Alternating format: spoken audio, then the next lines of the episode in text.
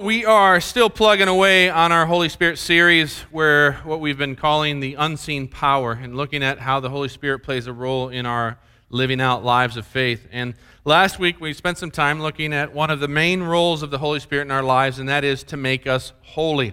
And there was a fancy word that we used for making us holy. Does anybody remember what that was?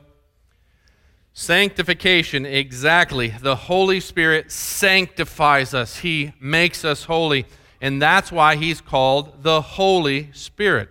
And the outcome of that sanctification, we learn from the book of Galatians, is called the fruit of the Spirit. The fruit, singular, of the Spirit. Um, that's what he produces in our lives when we choose to walk by the Spirit. And this action in our life is, is a grace. It is God working in our lives to accomplish what we have what we could never do on our own. And so sanctification is a grace. Well, we're going to be looking at another grace in our lives today that is an outcome of the Holy Spirit. And this grace is often called the gifts of the Spirit. And we're just kind of kind of just touch on it because um, this morning's sermon is going to be kind of a, a background thing because we got to kind of back up a little bit before we move forward. And so it'll make sense as we progress through that. But to kind of touch on the gifts of the Spirit, I want you to read, I want us to read from a passage in the Bible that talks about them. Now, there's, this is just going to be reading one passage. There's like three main passages that talk about the gifts. But I just want to read through it so that we can kind of see the layout of it. Okay, so if you would turn in your Bibles to 1 Corinthians chapter 12, uh, I'd encourage you, if you have a Bible, open up to that. 1 Corinthians chapter 12. Um, it comes right before 2 Corinthians, if that helps you at all locate it. 1 Corinthians chapter 12, and we'll start at verse 1, and then after verse 1, we're going to bounce to verse 4. But it says, Now, about spiritual gifts, brothers, I do not want you to be ignorant. There are different kinds of gifts, but the same Spirit. There are different kinds of service, but the same Lord. There are different kinds of working, but the same God works all of them in all men. Now, to each one, the manifestation of the Spirit is given for the common good. To one, there is given through the Spirit the message of wisdom. To another, the message of knowledge by the means of the same Spirit. To another, faith by the same Spirit. To another, gifts of healing by that one Spirit. To another, miraculous powers. To another, prophecy. To another, distinguishing between spirits. To another, speaking in different kinds of tongues. And still another, the interpretation of tongues. All these are the work of one and the same Spirit and he gives them to each one just as he determines. Now, this is one of the main passages in Scripture that gives us a list of the spiritual gifts that the Holy Spirit imparts to believers. And this is certainly not an exhaustive list. This was just Paul simply making a point as ha- at the fact that there are different gifts, but they all come from the same Spirit. Now, I'm not sure if you knew this or not, but the topic of spiritual gifts is a very controversial topic in the, within the Christian realm. And, and here's why it's so controversial there are large portions of Christianity that believe all the gifts of the Holy Spirit are being poured out on followers of Jesus Christ today. That all these gifts are still available to the church for the sake of extending the kingdom of God. And to be fair to this belief system, this person would, would say that the Holy Spirit is just as active today as he was way back in the early church days, okay, the, after the day of Pentecost. In other words, nothing has changed. A person that believes that is called a continualist. Have this right? I don't know if you guys can see that, but I feel like Vanna White walking around here. But it's a continualist. And like I said, this person would believe that, that all the gifts are still available today. The other side of the coin, other side of the, of the camp, is the other viewpoint that regards the gifts of the Spirit. They, they believe that all the gifts, well, not all the gifts of the Spirit, but many of the gifts of the Spirit have ceased. In other words, the Spirit no longer imparts these gifts to followers of Jesus Christ anymore. That was something that he did way back, you know, in the early church days to kind of get the church off the ground after Jesus ascended to be with the Father. The Spirit was giving out these gifts to help the church kind of get going, okay? And that person would be called a cessationist. Okay? All right? Fancy word. You guys can see it? Okay, that's called a, a cessationist. And these are the two camps. Now, to be fair, a cessationist, this belief system, this person doesn't believe all the gifts have ceased, just some, just the like super duper miraculous ones, like healing and tongues and, and prophecy and miraculous powers, stuff like that. They still believe that the Spirit will impart gifts like teaching and wisdom and, and maybe administration and stuff like that, but not the big supernatural ones. Those have ceased. Okay? And these two beliefs are on opposite sides of the spectrum. And honestly, debates over these two viewpoints can get really heated at times. I, I've experienced this in my own lifetime. And I will tell you right now that I have dear friends and family and loved ones who are followers of Jesus, who love Jesus and serve Jesus, who sit in this camp. Okay? I also have friends and loved ones and followers of Jesus who love Jesus and serve Jesus with their whole life who fall in this camp. I have friends that are in both sides of the camp there. And as I said, these are the two opposite spectrums of the two different viewpoints. Now, you might be wondering, why in the world am I even spending time on this issue? And here's why I am. I think this is a very important issue for all of us to wrestle over, trying to understand the role of the Holy Spirit in our lives. How exactly does He work in us? How exactly does He work through us? We need to know that. So we need to come to a decision based on the Word of God where we stand on this issue.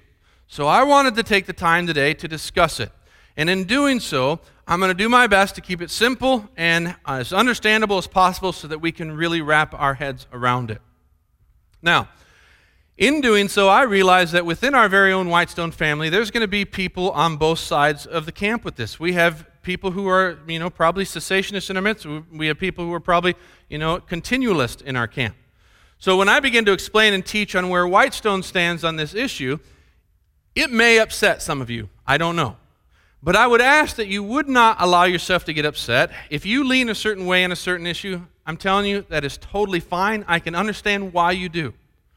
But I would ask that in spite of the fact that we might disagree on a certain issue, we would still love each other deeply. Amen? That's what we're called to do. So if we don't see eye to eye on certain aspects, the important thing is we must love each other. For instance, when it comes to the end times in Scripture, there are a myriad of different viewpoints when it comes to the end times. And people have their viewpoint and they stick to it and they, they believe where they're coming from. And you know what? I can see why they would, they would come to that conclusion. I can see where they're coming from in that. And the fact that I might not agree with them shouldn't mean that we shouldn't have fellowship with one another and love each other. We still need to love each other. And so let's go through this in love. Now, if your Bible's open to 1 Corinthians chapter 12, I want you to scoot forward some more to 1 Corinthians chapter 13. Does anybody know what that chapter is known for? It's the love chapter. If we're going to talk about love, we might as well start in the love chapter, right? Well, this passage is often used and quoted in weddings. You hear it all the time, you know, love is patient, love is kind, you know, and it goes through all those things, and they're looking at each other all googly eyed, and it's awesome. But what most people don't know is that this passage is put right in the middle of a large discussion on the gifts of the Holy Spirit. The church at Corinthians, the Corinthian church, was going through just a mess. They were an absolute mess. Everything was in disunity. People were trying to show off their spiritual gifts. People were clamoring for this, clamoring for that. And so Paul wrote this letter and ex- explaining the spiritual gifts. And then, right smack in the middle, he goes, But you need to know that none of this matters without love. Everything flows through love. And so that's why we have the love chapter. But at the end of the chapter, Paul says something very interesting. Let me read it to you, starting in verse 8. He says this He goes, Love never fails. But where there are prophecies, they will cease. Where there are tongues, they will be stilled. Where there is knowledge, it will pass away. For we know in part, and we prophesy in part, but when perfection comes, the imperfect disappears. When I was a child, I talked like a child, I thought like a child, I reasoned like a child. But when I became a man, I put childish ways behind me. Now we see but a poor reflection as in a mirror, but then we will see face to face. Now I know in part, but then I shall know fully even as I am fully known. And now these three remain faith, hope, and love, but the greatest of these is love. Okay, what you are looking at there in that passage is one of the main proof texts of the cessationist viewpoint. Okay? This is where this viewpoint bases its scriptural proof on. Because notice what it says there. Where there are prophecies, they will what? cease. They're going to cease. We, we know that prophecy is a gift of the Spirit, but where there are prophecies, they will cease. Okay? And, and then it goes, where there are tongues, where there are languages, it will be what? Stilled. Tongues are going to be stilled. We saw that tongues is a gift of the Spirit in chapter 12. Well, one day they're going to be stilled. And then there's knowledge, the gift of knowledge. Where there is knowledge, it will what? It will pass away. Knowledge we saw in the previous was a gift of knowledge, and one day it's going to pass away. Now look at verse 9. For we know in part, and we prophesy in part. In other words, we don't fully get the whole picture. Even with the gift of knowledge, we can't know everything, uh, you know, only a part of it. Even with the gift of prophecy, we can't see all the future, only a part of it. But and pay attention to this because everything hinges on this one comment. He says, But when perfection comes, the imperfect disappears. Now, what does Paul mean when he says, when perfection comes? Because the answer to that will help you decide which camp you sit in. Okay? Because Paul is telling us here that eventually, when perfection comes, all of these gifts will not be needed anymore. Why would we need to use something that isn't perfect when we have perfection available to us? That's the rhetorical question Paul is presenting us with. So, what is this perfection Paul is talking about? Well, here are the two viewpoints.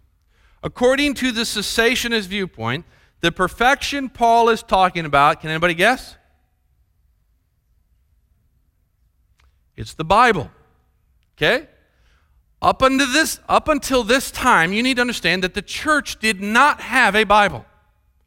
They had the Old Testament, but they didn't have the New Testament. God was still in the process of using men to write it. So, according to this viewpoint, when finally the Bible was fully written and we had the full canon of Scripture, which means the full collection of Scripture, all the books of the Bible, finally we have perfection in our hands. The perfect, full, written Word of God. And when that would finally happen, we would no longer need these supernatural, imperfect gifts anymore. We wouldn't need prophecy because we have the Bible. We wouldn't need tongues because we have the Bible. We would not need knowledge because we have the Bible, the perfect written Word of God. Okay, does that make sense? That would be the viewpoint of the cessationists. Now let's look at the other side of the discussion. What does Paul mean by when perfection comes, according to the continualist point of view?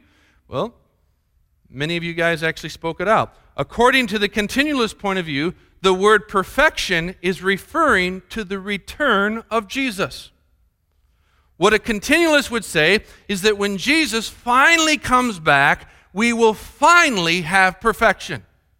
When Jesus, the perfect one, comes back, he's going to make all things right again. He's going to set up his kingdom here on earth, and he's going to rule this earth, and we won't need prophecy because we have Jesus. We won't need tongues because we have Jesus. We won't need knowledge because we have Jesus. Those things will finally cease because we will no longer need them. We have Jesus perfection has finally come.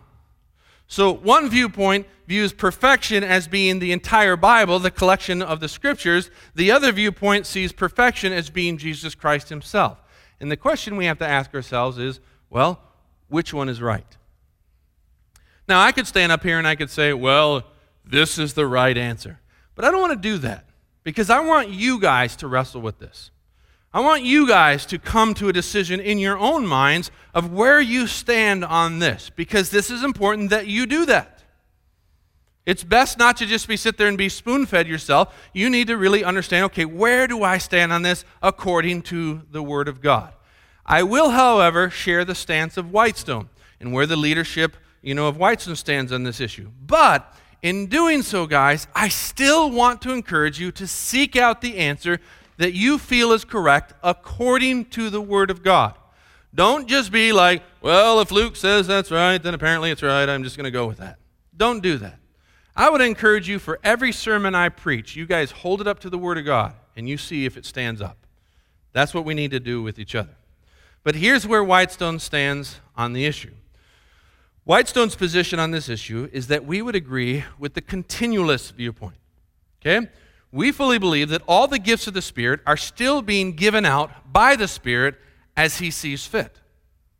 Do not believe that these gifts have ceased, according to the cessationists.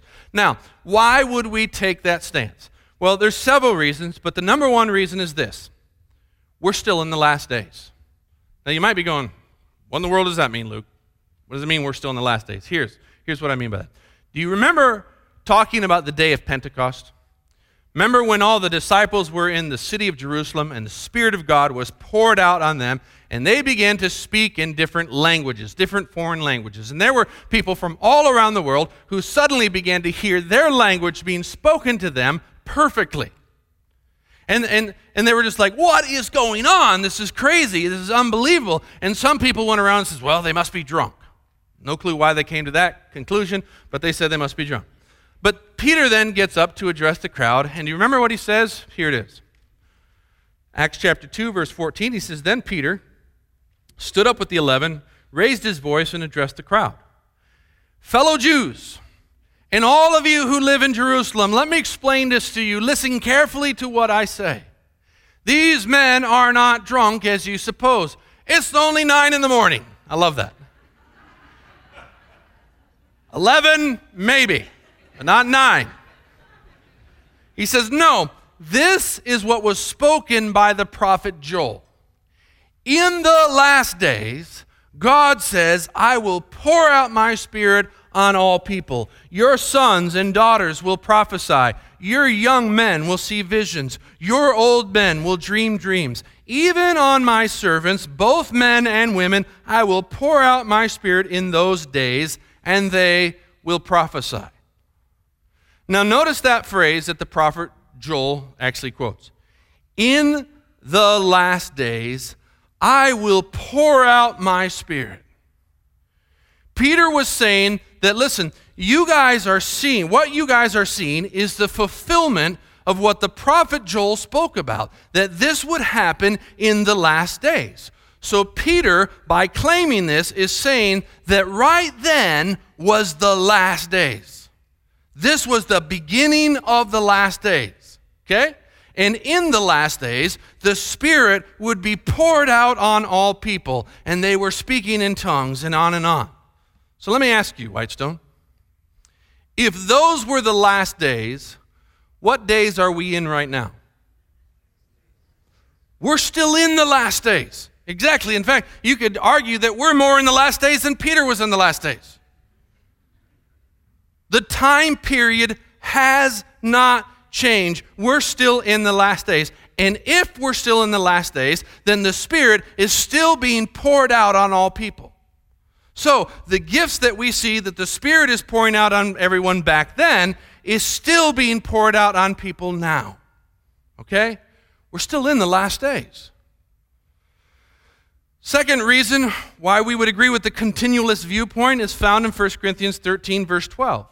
Paul says this. Remember, Paul's talking. He says, Now we see but a poor reflection is in a mirror, but then we will see face to face. Now, pay attention to what that verse says. It says, Now we see but a poor reflection. He's using the analogy of a mirror. Now, apparently, back then, they did not have mirrors like we have, uh, where there's like a perfect reflection. Back then, what they would use as a mirror is they would polish some brass, like really, really nice, and they would look at themselves in, in the brass. Now, it, obviously, it wasn't perfect. It's kind of blurry. You don't get a clear reflection on that. So Paul was saying, now we see but a poor reflection as in a mirror.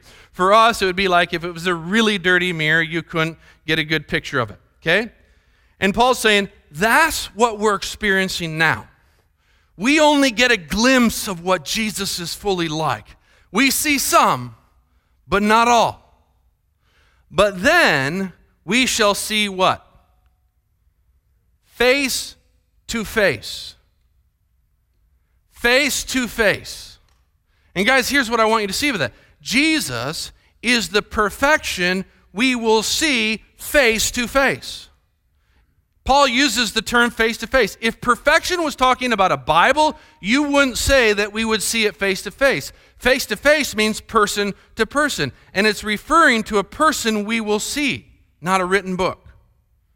The face we're going to see is Jesus in all of his perfect glory. Now, the verse goes on to say, Now I know in part, and then I shall know fully, even as I am fully known. Paul is saying, Listen, right now, I only know in part. I don't know everything. But then I shall know fully. I will know everything. Well, there's two things wrong with that if perfection is referring to the Bible. Paul is one of the authors that God is using to write the Bible, and Paul is telling us that he only knows in part. He doesn't know everything. But there will come a time where he will know everything. Well, first of all, Paul never saw a completed Bible in his day. The entire scriptures weren't put together in one book form for him to see and finally say, Now I know everything. That time never came for Paul. So the entire collection of the Bible can't be what Paul was referring to by using the word perfection. He's using I there, it's a personal pronoun. Secondly, and this is kind of an obvious thing, having the Bible doesn't mean we know everything fully. Think about that. Just because we have the entire canon of Scripture in our hands does not mean that we know fully about everything. I mean, let's be honest. Sometimes Scripture leaves us with more questions than answers on certain topics. We, we just don't know exactly what it's telling us on certain things. Like, for instance, I mentioned the end times. Like I said, there is a myriad of different viewpoints on the end times because Scripture is not exactly clear about that. And so people have their viewpoints. But nobody could get up here and stand before you and say, This is exactly how it's going to go down. I know for sure. If anybody does that, ignore them because nobody knows. Scripture is not fully clear on that. So, having the Bible does not mean that we know things fully. But I will tell you this when Jesus comes and we see him face to face, there will not be a question he cannot answer for us. And finally, then, we will be able to know about everything because He's here with us. Here's my final point. And this is just an obvious, basic final point. A basic reading of the Scriptures would lead you to believe that the gifts of the Spirit are still available today. For instance, I asked you when we read that passage, who did you think the, the perfection was talking about? You all said Jesus. It just kind of flowed from you. If you were to lock someone up in a room little boy teach him how to read and then give him a Bible and say, I want you to read this Bible from start to finish, when this kid would read through the entire Bible, he would come to the conclusion that the gifts of the Spirit are still in operation today. He or she just would. Why? Because a basic reading portrays that. One has to jump through some pretty significant theological hoops to make the points that the gifts of the Spirit have ceased today. But when you just read through the scriptures as basically reading through it, it does not tell you that. And that's just a simple truth. All right, is everybody with me so far? Okay, anybody want to get up and walk out and throw tomatoes at me? Hopefully not. All right, if all this is true, let me ask you a question. If the Spirit is still giving out gifts, supernatural gifts to followers of Jesus today, if that is still available, then let me ask you this. Why don't we see miraculous things happening more often today? Why don't we see the amazing things that happened in the book of Acts happening in our midst? And that, my friends, is a very good and valid question. And that will be the question any good cessationist would ask you. Because they have a point. We just don't see these things happening like they used to in the book of Acts. So, the natural progression of thought is they must have ceased. It must have come to an end. I mean, the evidence would agree with them on that. We just don't see that today. Now, I personally have an opinion to be able to answer that question, but once again, I'm not going to share it with you today. I will share it in the future, but not today, because what I want you to simply, I, what I want to simply do is to leave you with that question to wrestle with yourself. I want you to go to God with it. I want you to ask Him, God, why is this? And I'm going to leave you with that. I want you to really wrestle with it and ask God. Make that your homework this week. But I'm going to leave you with this thought in doing so. Guys, it is never a good practice to base a doctrine on your experience. It must be based, based on the truth of the Word of God. It is never a good idea to, to make a doctrine based on what you've experienced in your life. It needs to be based on the truth of the Word of God. In other words, just because we don't experience the gifts of the Spirit very much in our midst, shouldn't mean that we should automatically build a doctrine around our experience and say, well, the gifts must have ceased. Let's, let's figure out how we can use Scripture to prove our point. No. We must build our doctrine around what the Word of God says. And ask ourselves then, why then doesn't our experience line up with what the Word of God says is true? And then work on fixing that. That should be our job. Like, for instance, the Bible teaches us to pray. This is to pray without ceasing. It says that if you ask your father for a piece of bread, he's not going to give you a stone. He wants to answer our prayer. And yet, many of us will pray and pray and pray and pray, and He doesn't answer our prayer.